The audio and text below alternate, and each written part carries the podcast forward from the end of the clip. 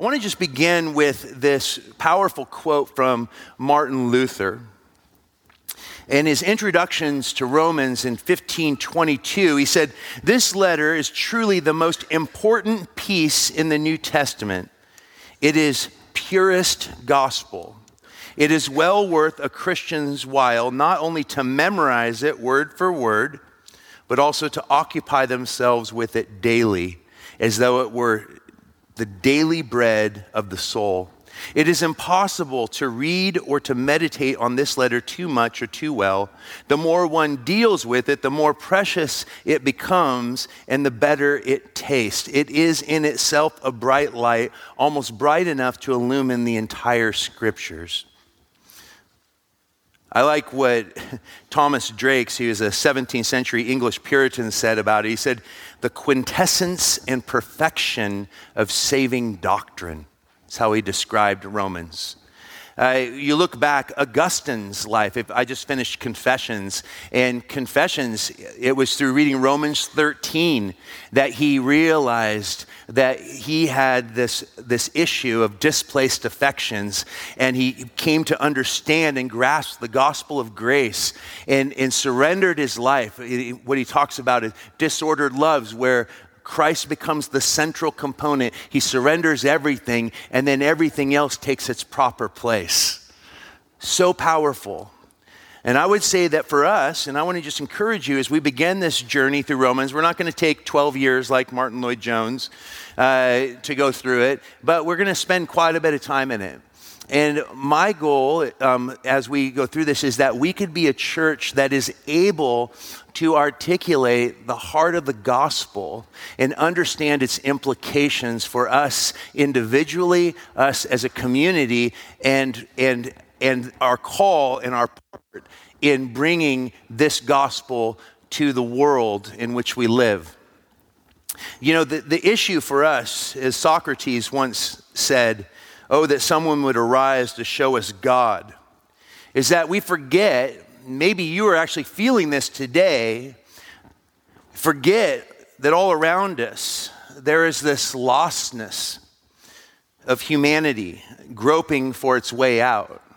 That de- declaration of Socrates continues to be a declaration today. Oh, that someone would arise to show us God. And that is essentially what Jesus is. And yet, for many Christians, we still find ourselves waffling. Like me in that first year of faith, we're not experiencing the saving life of Christ. We don't understand the implications of the gospel. We don't understand that Jesus didn't just come to save us so that he can give us everything we ever wanted. He came to save us from the greatest enemy that you will ever face, which is yourself. And he came not to free you from your difficulties, but he came through the gospel to uh, presenting to us the gospel, which is himself, to free us from the need to be free from the difficulty and the suffering of the world around us. He sets us apart so that he can send us in. That the gospel is not primarily about our self discovery, but it's about discovery of the beauty and the glory of Christ which so radically transforms the soul that it gives us the ability to move out of ourselves into this very broken world that God so loved that he gave his only begotten Son. When I look at the guilt and the shame and the disconnect and the loneliness and the overwhelming sensation that so many have that they are somehow strangers in a universe that is indifferent to them and doesn't belong to them. I just watched with my son the other night the documentary on this, uh, this rap star um, who was kind of this rising celebrity who had the X Factor off the charts. In the documentary, I mean, you can't even help but fall in love with him. Uh, his name was Gustav, uh, his, Gus. His performance name was Little Peep or a Little Peep. Uh, and he died of a drug overdose last year. It literally, in two years, he, he kind of rose from from, from nothing to, to on the brink of super fame and has obviously become even more famous since his death. But uh, from 2016 to I think he died in 2018 or 2017, in two years, he just had this like just skyrocketed into popularity. Uh, and Henry actually went and saw him perform and, and, and met him and has this picture with him. And it's just weird that a year later he was found dead in a bus of a drug overdose, so an overdose of fentanyl. Um, but in the documentary, the, it just made me sick to my stomach because I saw the very thing that I see in so many, and I saw so much of myself in my 20s. By the grace of God, I didn't kill myself. But this kid who was, I, he was genuinely good. He had a sweetness to him.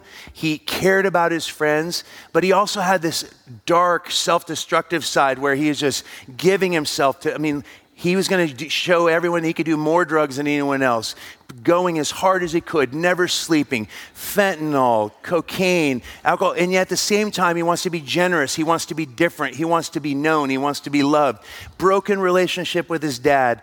Just this uh, friends that were seeing that he was more charismatic than them, that were clinging on to him so that they could just have a part of what he had. He didn't know who his friends were and who, and who was just taking advantage of him, and they were probably a mixture of all that. And all I saw in all of it was just the, the essence of how fundamentally lost we are. We don't even know what to do when we actually get the success we want. The kid lasted two years. And what I saw in that show, too, was just this unbelievable nihilism but at the same time, there still is un- this undercurrent of like, I, I want to believe there's something more. And, and, it really it comes down to three things that I think people are longing for, and that's the wish to pass beyond ourselves as we currently are. And that doesn't really change, does it? I mean, that's something that we continue to long for. There's also a craving for knowledge in the right direction. That's just something that struck me about the documentary. It's like there was this desire to do the right thing. Like he wasn't comfortable with wealth, and so he kept trying to give his money away. But at the same time, he was doing all these. There was also the self destructive side to it. It was like he couldn't escape the broken parts, and so even the good he was doing was actually sabotaging him. And then there's this, there's this longing for unity, a reunion with something bigger than ourselves. And really, that longing is God. Ecclesiastes says God has placed eternity in the heart of man. You see, I, I, think that one of the things that we have to combat is that we have we have been so spoon fed this ideology that, and, and, it really is, as Tim talked about last week, there is a prosperity gospel that is infiltrated every arena, even of evangelicalism. Uh, which is the belief that if I do these things, God's going to bless me. And if He doesn't bless me, if He doesn't give me financial blessing, if He doesn't give me a spouse, if He doesn't give me healing, if He doesn't give me children, then I must not be good or God must not be good. But what Romans does is I think it begins to speak to the depth of those very realities. And what it begins to show us is something really important that we often miss, even as Christians. And that is number one, you are so much more sinful. So sinful, in fact, that you are absolutely bound. There's lots of discussions around do, do we have free will? Or is everything determined? Well, I would say that we do not have the freedom to reach God in our own effort. I'm not really interested in the freedom you have to make choices to get through your day. But I'm just simply saying that because of our brokenness, we are more bound by that brokenness, enslaved by it, which has rendered us impotent in our ability to reach God in our own effort. Religion is all about climbing a ladder to God. The gospel says you are so fundamentally sinful that you couldn't find God even if he was standing in front of you. We are like Jacob when he wakes up from his dream and says, God is in this place and I didn't know it. That is the reality for all of us most of the time. We all lose our awareness that God is present. And some of you are sitting here right now and wondering if he's present. And actually, it is the sense of his absence that reminds us that he's probably there.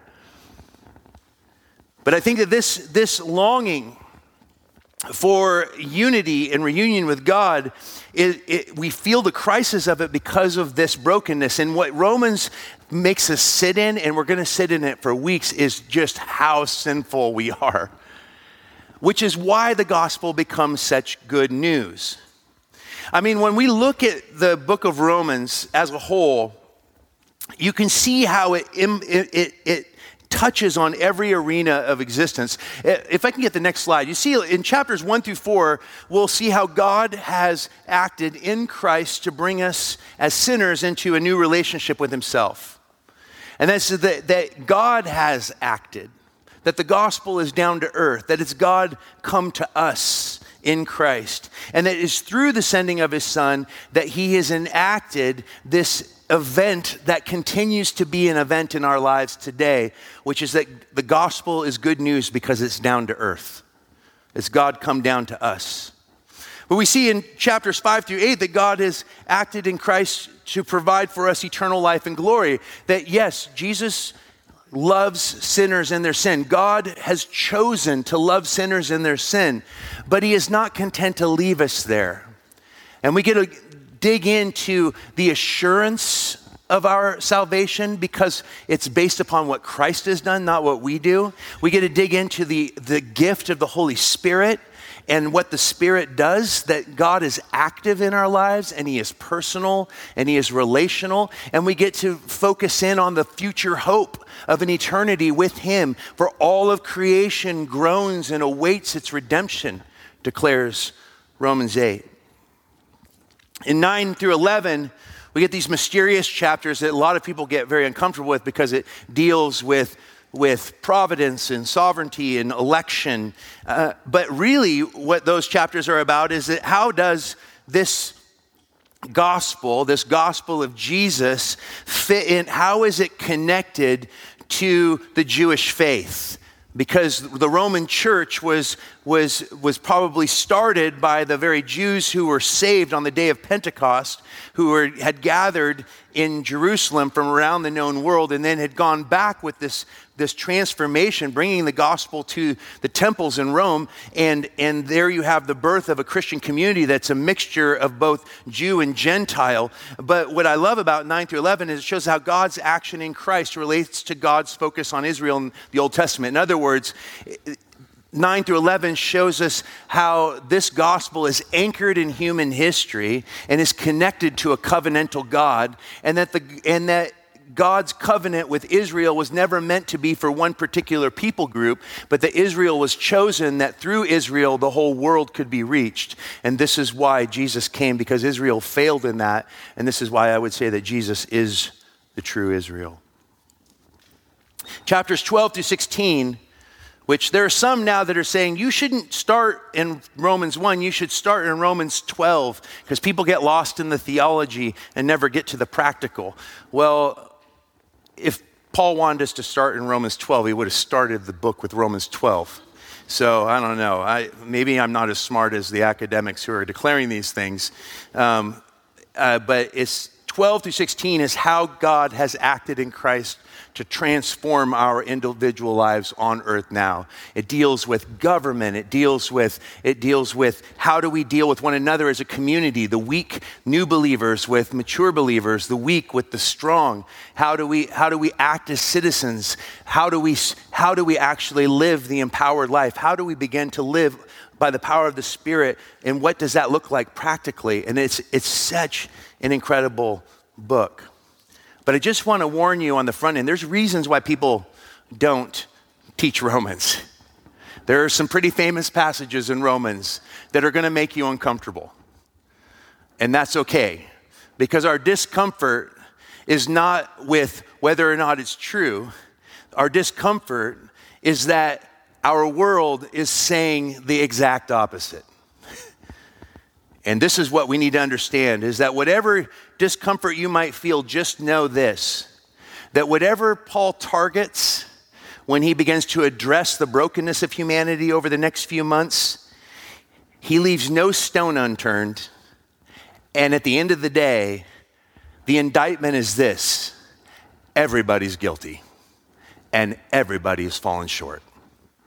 And this is why we can move comfortably into this. It's because of that that we can take a posture of grace and say, we all are the problem, and Jesus is the solution.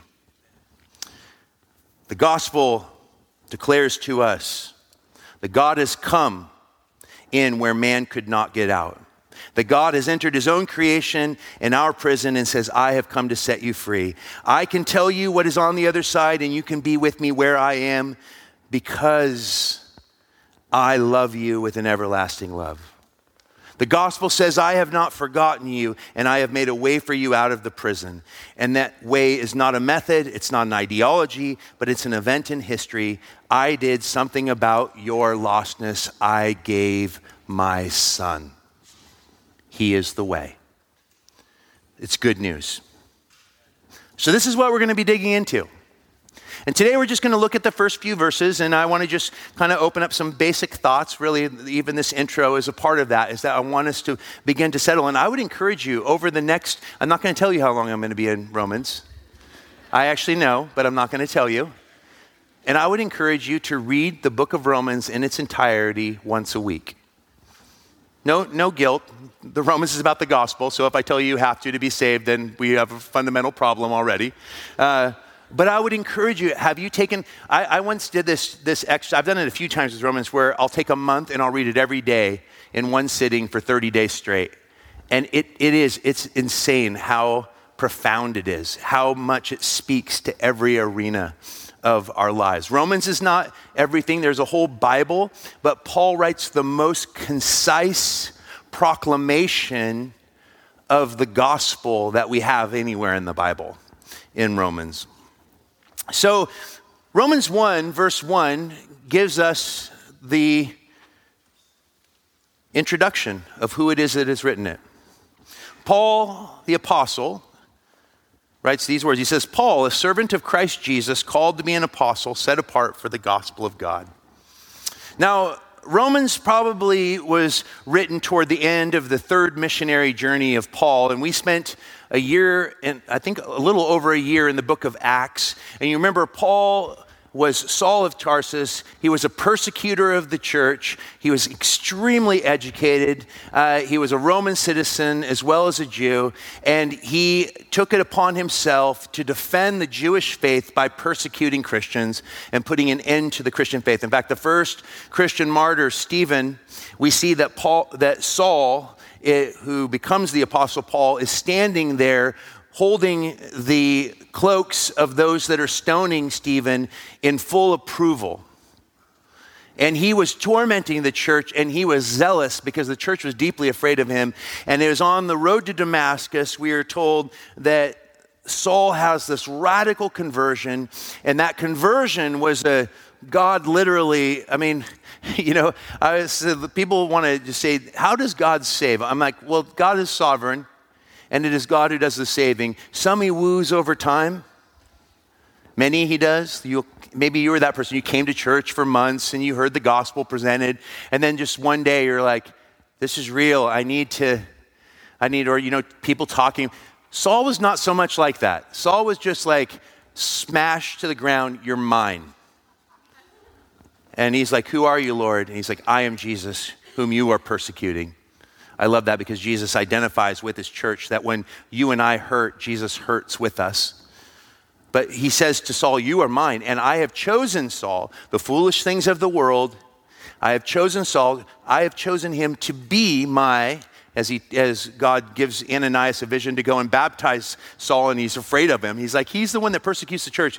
Don't be afraid of him. I have chosen him to be the very one who will bring the gospel to the Gentile world, and he will suffer much for my name. If you are wondering if the, go- if, if, Christ- if the Christian gospel is a suffering free reality, just know that his very words about Saul before Saul does anything is, He will suffer much for my name.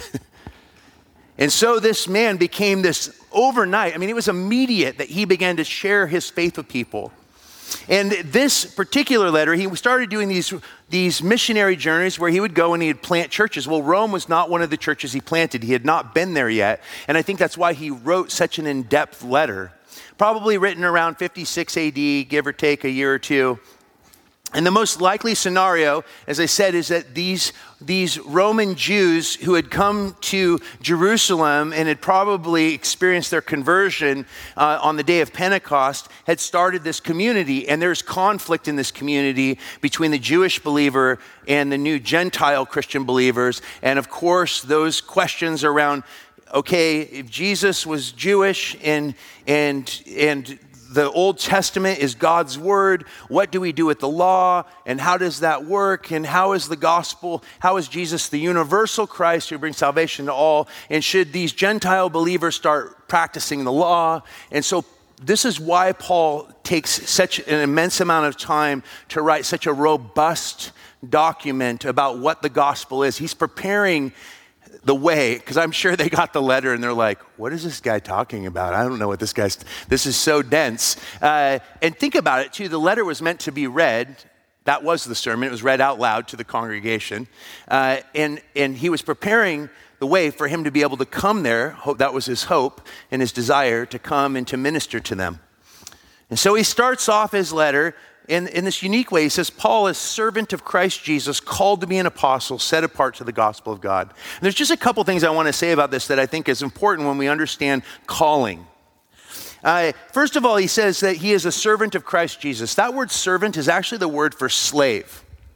And slave, uh, to be a slave or a bond servant, uh, is, a, is another way of saying that, that Paul is, is initiating this this letter is saying that I am one who is totally devoted to King Jesus, suggesting that the servant is completely at the disposal of his Lord. So even the writing of this letter is at the urging of the Holy Spirit. And this is why, from the Apostle Paul, we actually receive the majority of our New Testament is that he was a unique person who was uniquely grabbed by God, uniquely hardwired both in, in natural intelligence and, and radical conversion and spiritual empowerment, God's elective purposes being fulfilled, that through Paul he can bring the gospel to the world, that he actually utilized Paul by his spirit to author some of our sacred scriptures in which Paul himself would say, All scripture is God breathed. I wonder when he wrote that if he thought to himself, What I am writing to you right now would be considered a part of that.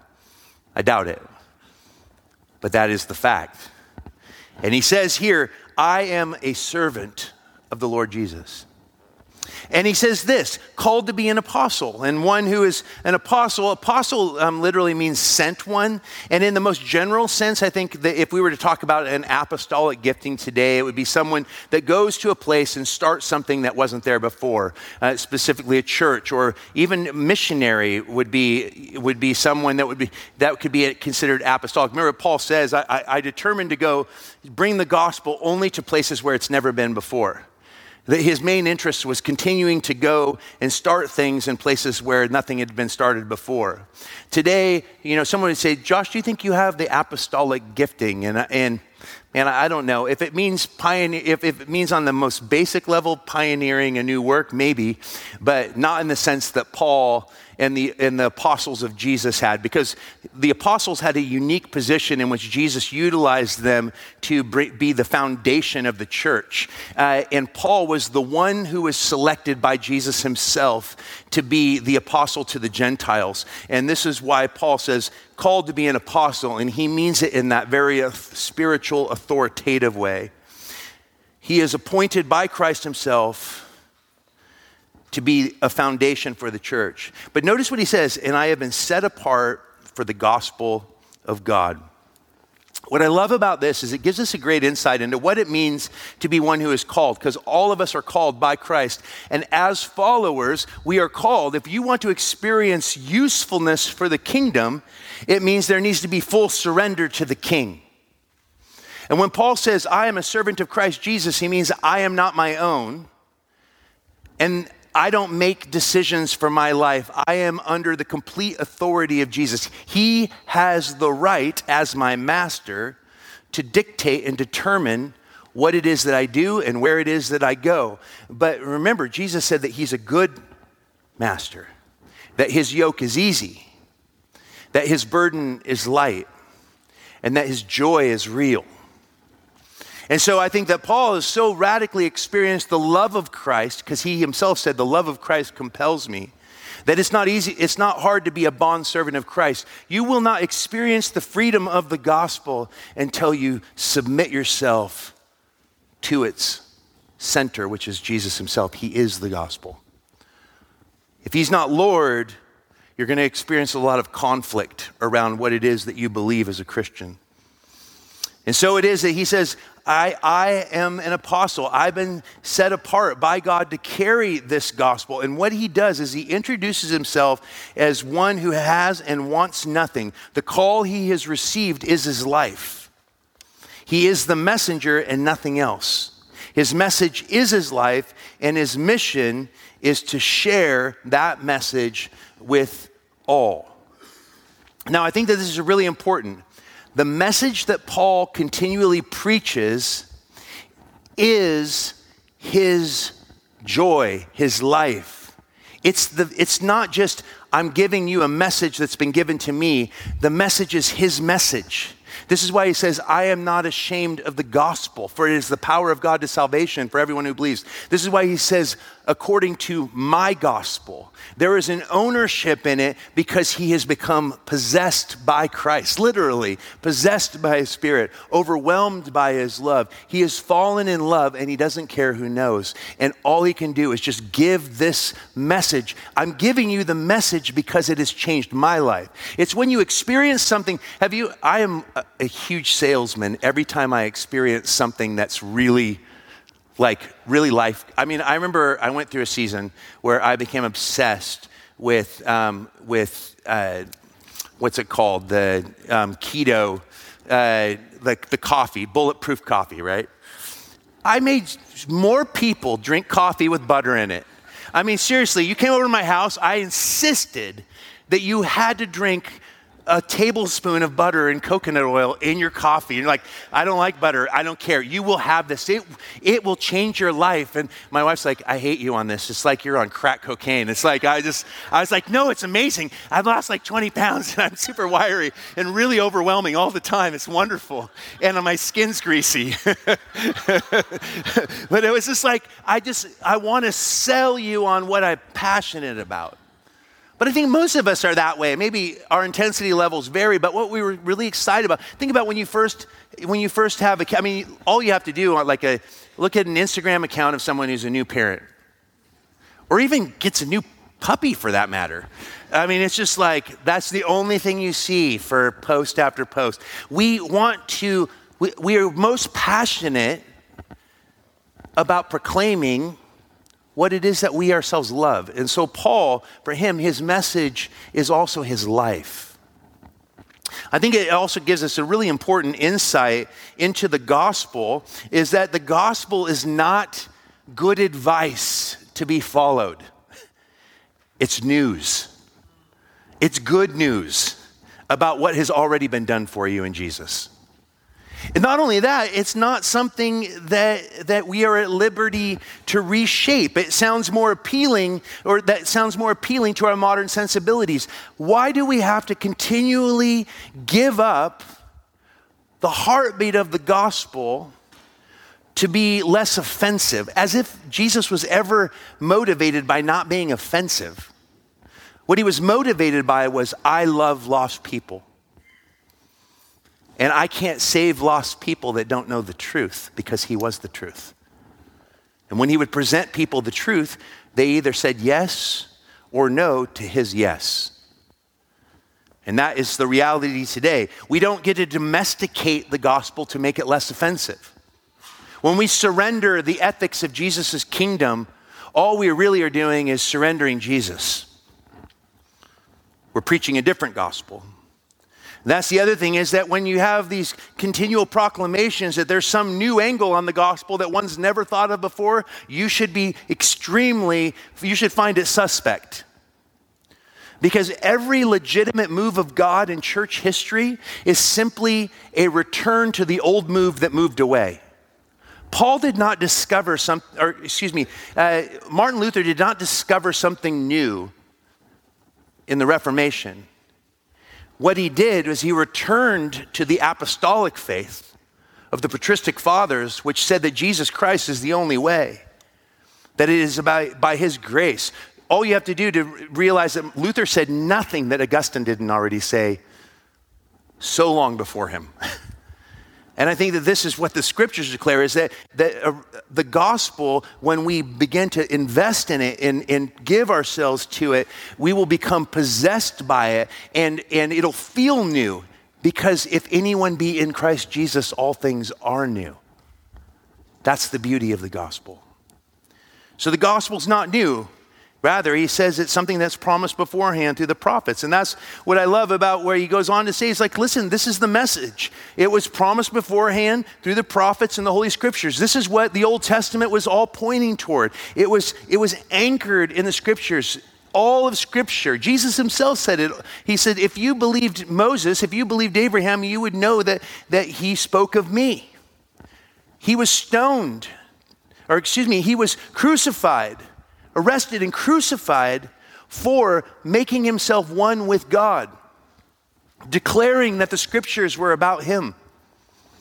And Paul says the same thing. It was that Jesus is the content of the Old Testament. And that's why I say we don't talk about any, I don't care if we're talking about the minor prophets or Genesis or the Psalms or Ecclesiastes. I don't care if we're talking about Revelation. I don't care if we're talking about James. If we're not talking about Jesus, and not only what Jesus taught, but what Jesus did, if we aren't talking about the gospel and he is the heart of the gospel, then we aren't actually talking about what the Bible's talking about. And this is why he says it not only was it, was it promised beforehand through his prophets, but it's concerning his son who is descended from David according to the flesh. He said, Listen, Jesus was and is Israel's Messiah. But he's saying something even more. He's saying that God has done something radical, that he has entered into human flesh, that the Creator actually became something that he was not before. The unchanging God changed. The God of the universe, God is spirit, and no man has seen God at any time. And yet God became flesh. It's what we call incarnation. We're going to explore that more fully as we get into the book of Romans. But Paul, right here in the very beginning, is declaring something that is central to the Christian faith that Jesus is both God and man.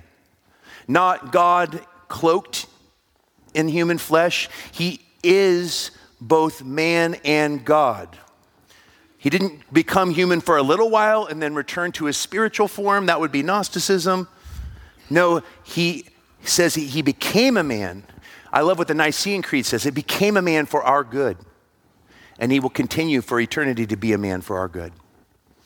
His humanity reminds us that he is like us enough to relate to us. I don't want a God that's wholly other and detached from my existence. Yes, God is wholly other, but in, in that separateness, He has chosen to identify with us in our lowest point, our sin. But He also has to be different enough from us to actually represent us.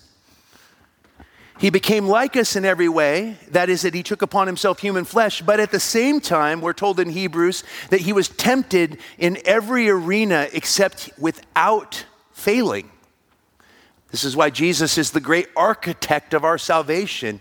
He is the bridge builder. This is why you can trust. If sin is a huge part of what we are every day, most moments of the day, I need a God that doesn't just simply understand my suffering. I need him to actually understand my fundamental quirks and glitches and sinfulness. And what we're told is that he does that as well. He understands our sin better than we do because he was able to see it through all the way to its bitter end without failure. He took our sin into the grave, he conquered death and the dominions of darkness and the devil by becoming sin on the cross. This is why we're told that he descended from David according to the flesh. Yes, he is man enough to understand us, but, but different enough that he can represent us. But at the same time, he is God. And this is where it says, and he was declared to be the Son of God in power according to the Spirit of holiness by his resurrection from the dead, Jesus Christ our Lord. What I love about this is it tells us that this relationship, he wasn't just this man appointed by God to be the representative. No, he had to be God to actually work out our salvation. That God in Jesus is both our judge and the judged in our place. That he actually comes before us, that the creator of the universe has actually chosen to not exist without us is one of the most profound realities. That the Son of God with power speaks of his unique relationship to the Father, that, that he was not always Jesus the man, but before he entered into the human story through the incarnation. He was the eternal Son of God. And this is why we hold so deeply. You can't even escape the doctrine of the Trinity when you read the book of Romans. Because the Trinity tells us something that is so important for our understanding of the gospel that the essence of what it means to be made in the image of God means that we were made for relationship, and that God is a community within himself one God, three persons. And we're told that he was, by the, by the Spirit of holiness, his resurrection from the dead, what we have there is that God's stamp of approval, the Father's stamp of approval on the Son's finished work. God reveals himself to his creation through Jesus and reconciles creation to himself through Jesus. And this is why we need to understand our message, and we're going to dig into it in depth. But finally, in just the last couple minutes, I just want to say that Paul even declares the task, and this is my task and my desire as we dig into Romans over the next months. And that is, as he says, through him we received grace and apostleship to call all the Gentiles to the obedience that comes from faith for his name's sake. Notice what Paul says there. We have received grace and apostleship. I have become overcome. I have received God's love. He had the gift of receiving as well. And that reception of God's radical one way love turned him into a conduit of that love. His apostleship, his movement, being set apart and sent, came only after he had received the grace to move into that role. And notice what he says about us. I love this. He says, And you also are among those Gentiles who are called to belong to Jesus Christ. We're called to belong. What I love, I love that. Christ wants our whole disposition to be so stripped down that we are unafraid of being embarrassed for our faults, which is why I continually call us to a radical vulnerability as a church, recognizing that we are more sinful than we like to admit. That we need to learn to be honest about our brokenness, but it's because of our recognition that Jesus, everything that needs to be done has been done in and through Christ. That when we recognize that we are the beloved, that God loves us. He's called us to belong to Jesus Christ. And when we give ourselves to Him, it frees us of the, of the embarrassment of our faults, but it also frees us of our temptation to delight in our victories. It doesn't matter, it's Jesus.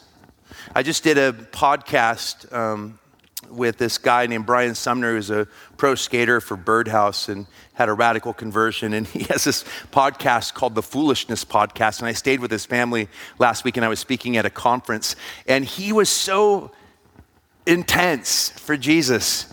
And I, what I loved about him is he really is like the foolishness of the gospel. Like we would just be in a restaurant and he would just want to tell people about Jesus. Like, and I even found myself this like the cynicism and the self consciousness of Portland is so crazy.